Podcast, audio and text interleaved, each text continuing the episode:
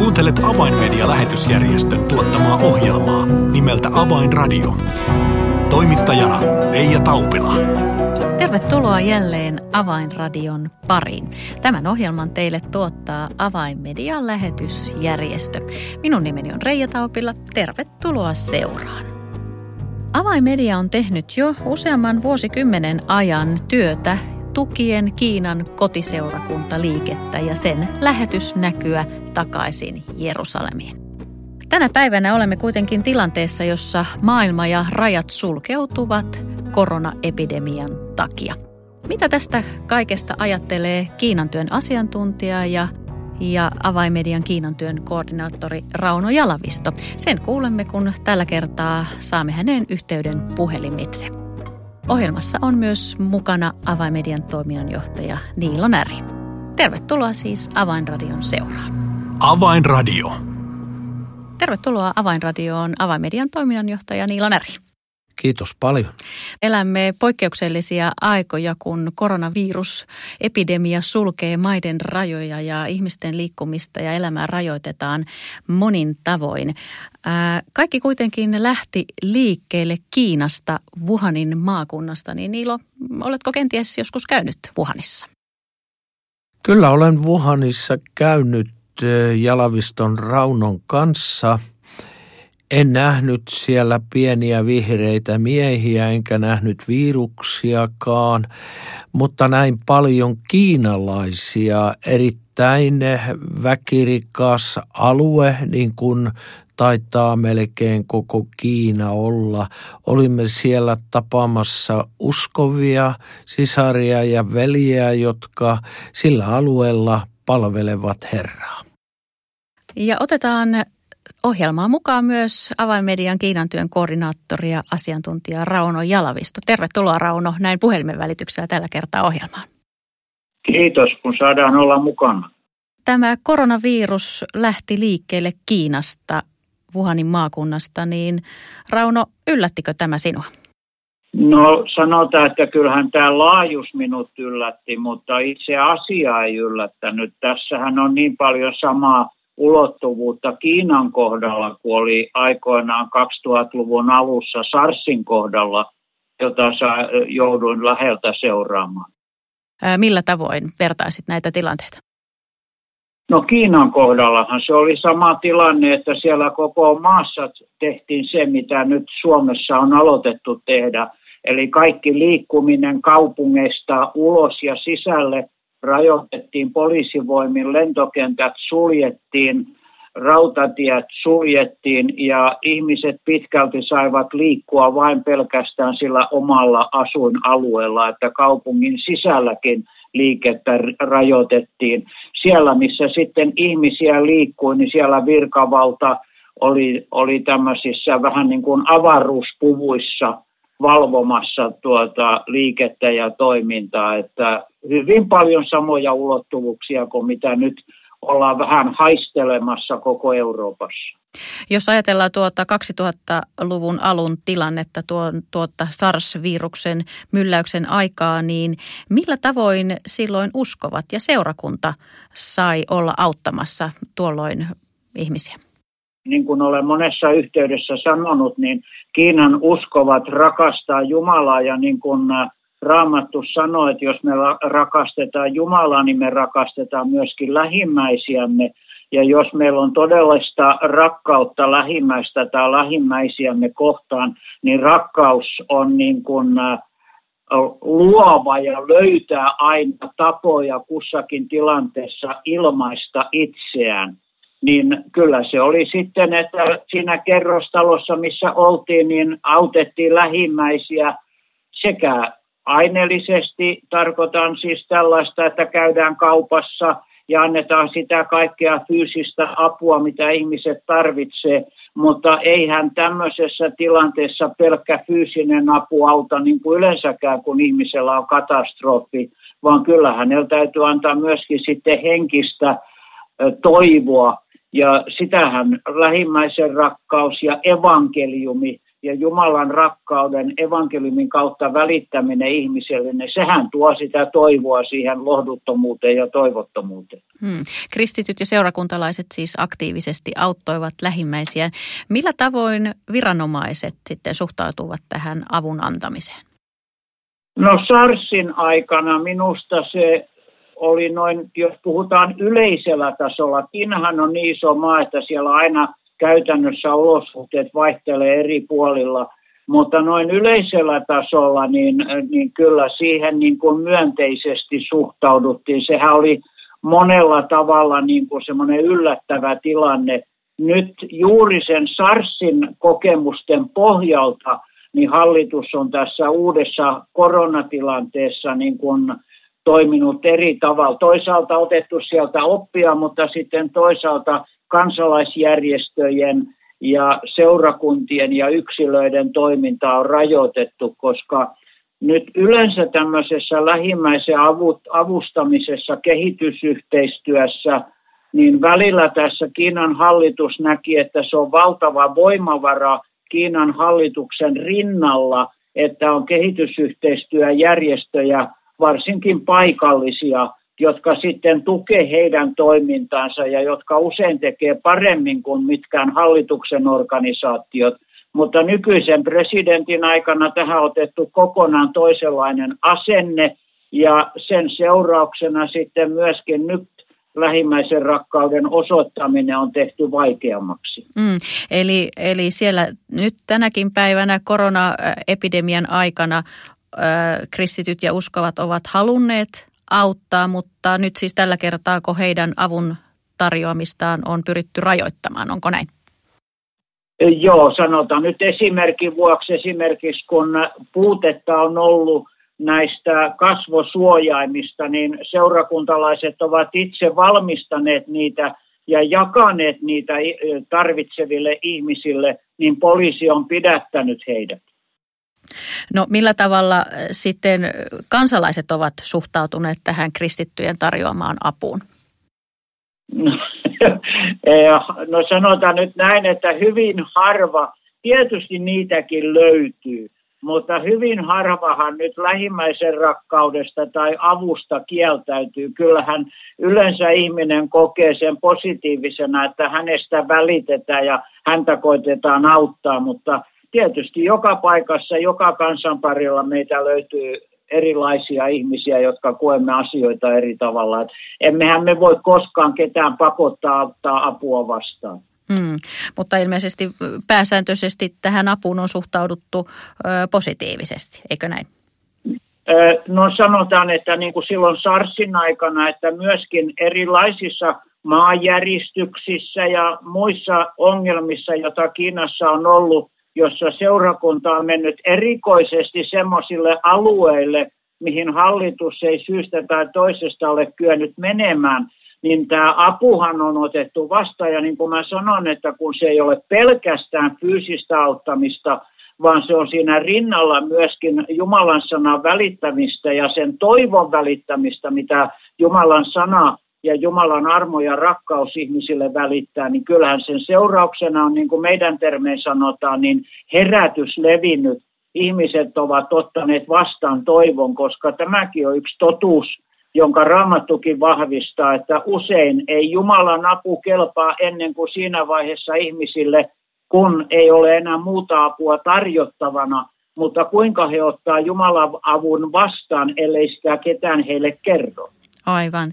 No Kiina on todella maantieteellisesti ajateltuna suuri maa ja tilanteet maan sisällä vaihtelevat ää, eri tavoin. Mutta nyt jos ajatellaan vielä tätä ää, koronaepidemia-aluetta ja siihen, millä tavalla se on ihmisten arkeen vaikuttanut, niin millä tavoin se on vaikuttanut sitten kristittyjen arkeen ja uskovien arkeen? No mä olettaisin, että suomalainen nyt ymmärtää aika tarkkaan, jos on vähänkin uutisia kuunnellut, mitä se niin kuin meilläkin alkaa nyt vaikuttaa tähän, mitä hallitus on päättänyt tehdä varjellakseen tämän epidemian leviämistä. Ne päätökset ja ohjeet, niin nämähän koskee jokaista suomalaista. Niin kyllä se, kun se Kiinassa niin massiivisesti on viety niin tämän koronan kuin aikoinaan SARSin kohdalla – niin eihän siitä kukaan pääse ohi. Kyllähän se vaikuttaa eri tavalla, mutta mä haluaisin sen sanoa, kun olen niin kuin murhetta kantanut tästä, kun on kuunnellut Suomessakin pienyrittäjiä ja näitä, joilla on nyt työllistävät muutamia ihmisiä, ja kuinka sieltä asiakkaat on kadonnut ja bisnes mennyt, niin kyllä minä tiedän Sarsin ajoilta, että nämä kristittyjen liikemiesten toiminta joutui erittäin suuriin haasteisiin. Mutta myöskin mä tiedän, että kun rukoiltiin, pyydettiin Jumalan johdatusta ja yhdessä sitten työnantaja ja, ja työntekijät rukoilija etsi ratkaisuja – niin ihan Jumala antoi yliluonnollista viisautta monissa tilanteissa johdatusta niin, että siitä tilanteesta selvittiin mahdollisimman pienin vaurioin. Ja kun tilanne oli ohi, niin elämä voi taas jatkua. Ja myöskin tämä, mitä, mitä niin kuin kristityt ja nämä uskovaiset tehtaiden johtajat kokivat – se oli myöskin osaltaan todistus Jumalan yliluonnollisesta voimasta ja johdatuksesta, joka sitten Sarsin jälkeen vaikutti sen, että monet alkoivat etsiä elävää Jumalaa. Että se herätys, joka silloin Kiinassa Sarsin aikana alkoi, niin se ei suinkaan loppunut siihen, kun Sarsi loppui, vaan herätys jatkui näistä syistä, joihin äsken viittasin. No nyt olemme todella tässä jo tuosta Sarsista ottaneet vuosia eteenpäin ja elämme tätä tämän päivän epidemia-aaltoa, niin oletko kuullut vastaavia ihmeitä ja tilanteita nyt tämän koronaepidemian tiimoilta? No en tietenkään siinä mittakaavassa kuin silloin, kun olin Sarsin aikana siellä, koska silloin asuin siellä itse ja olin koko ajan niin kuin mahdollisuuksien mukaan fyysisestikin paikalla. Mutta tuota, sen ymmärryksen olen saanut, että tämähän on Kiinassa ollut hyvin samanlainen tilanne tämän koronan suhteen, paitsi mitä nyt sitten hallitus on hankaloittanut uskovien ja seurakuntien toimintaa. Mutta ne pienet viestit, mitä olen saanut, niin Jumalahan on sama, kun häntä etsitään ja hänelle annetaan mahdollisuus vaikuttaa. Ja se, mitä haluaisin suomalaisille sanoa, että meidän yksi tulee niin kuin rukoilla kiinalaisten puolesta, että edelleen tämänkin epidemian aikana ja tämän epidemian jälkeen Jumala voisi Kiinassa toimia niin kuin on toiminut, voisi auttaa niitä Kiinan lähetyssaarnaajia, mutta myöskin, että me Suomen kristittyinä ja kansakuntana laajemmankin toivottavasti otettaisiin esimerkkiä, mitä Kiinassa on tapahtunut ja toimittaisiin niin, että tuota, Jumala saisi tämän kautta kirkastaa itseään ja tuoda toivoa sinne, missä ollaan toivottomia. Eli ajatteletko Rauno Jalovisto niin, että ää, tämä epidemia ei ole vain ää, virus muiden joukossa, vaan tämä on Jumalan puhetta, ei vain kiinalaisille, vaan tänä päivänä ihan koko maailmalle? No minun käsitys on se, niin kuin aikaisemmin jo viittasi, että tässä elämässä, koska koko maapallon raamattu käyttää tämmöistä termiä, että luomakuntakin huokaa, siis huokaa siinä synnin tilassa, mihin me olemme ajautuneet, niin kyllä mä koen, että oli ne sitten yksilötasolla olevat ongelmat tai yhteiskunnalliset ongelmat, niin niiden kautta Jumala haluaa vetää niin kuin ihmisiä puolensa. Mä sanon, että ne, minä en sano, että ne ongelmat on aina Jumalasta lähtöisin, mutta mä sanon, että aina ongelmien keskellä Jumala haluaa auttaa. Siitä meillä on monien raamatun henkilöiden todistus raamatun lehdillä. Kerro vielä Rauno Jalavisto tähän, tähän hetkemme loppuun, että kun todella 2000-luvun alussa SARS-epidemia kouraisi Kiinaa ja tänä päivänä koronaepidemia voidaan sanoa jo koko maailmaa, niin mitä me Suomen kristityt voisimme oppia Kiinan kristittyjen tavasta toimia silloin SARS-epidemian aikana ja nyt koronaepidemian aikana? No, sehän on oikeastaan se sama, mikä, mikä meidän elämässämme oli epidemioita tai ei. niin sehän on se meidän elämässämme, että vaalia meidän suhdettamme Jumalaan ja muistaa, että Jumala rakastaa meitä. Jumala on armon Jumala. Jeesuksessa, Kristuksessa hän kutsuu meitä yhteytensä. Hän haluaa, että me ammennamme elämäämme, niin kuin Jeesus sanoi, että en minä anna niin kuin maailma antaa. Älkää teidän sydämenne olko murheellinen, älkää, älkääkä peljätkö. Eli että me ammennamme siitä Jumalan läsnäolosta, yhteydestä Jumalan kanssa. Meillä on itsellä toivo ja rauha, että me nyt sitten tätä toivoa ja rauhaa välitämme lähimmäisillemme niin teoilla kuin sanoilla ja koko olemuksellamme. Kiitos Rauno Jalavisto oikein paljon näistä rohkaisevista uutisista ja viesteistä Kiinan kotiseurakuntaliikkeen keskeltä. Ja varmasti teemme hyvin, jos Avainradion kuulijoina jatkamme rukousta kiinalaisten veljen ja sisarien puolesta. Tätä Kiinan sisaret ja veljet pyytää ja samalla he myöskin viestittää, että he rukoilevat meidän puolestamme, että ollaan turvallisella mielellä. Kiitos Rauno ja me jatkamme täällä Niilon Ärhen kanssa studiossa terveisiä sinne Itä-Suomeen. Kiitos.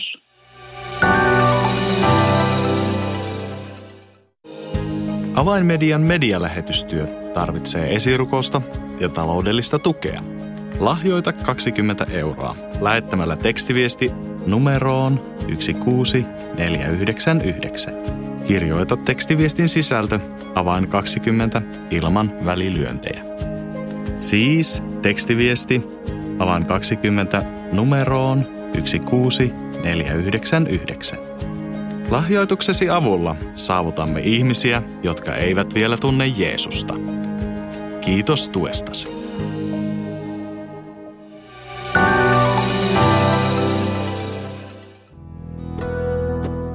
Avainradio. Signaali sydämiin.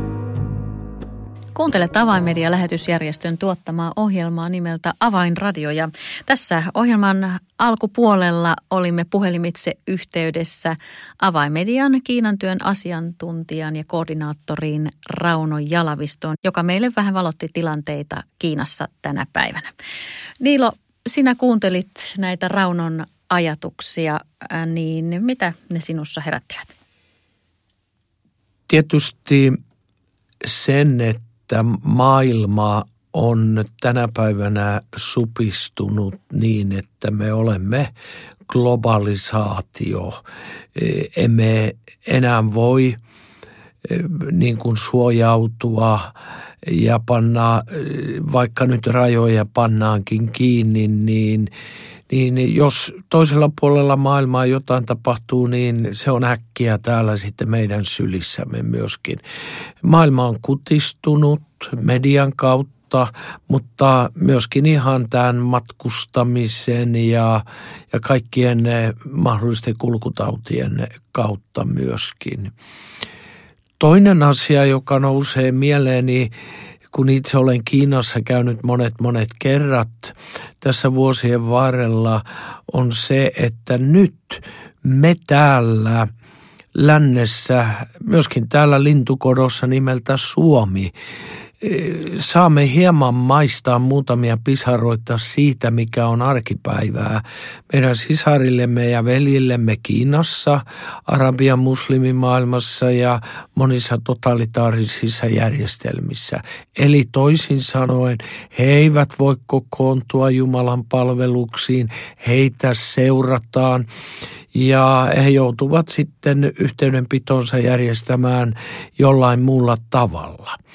Nyt, vaikka meitä ei täällä sillä tavalla vielä seurata, jos ei nyt poliiseja komenneta kadulle, niin estämään vapaata liikkumista, niin meillä ei ole nyt Jumalan palveluksia.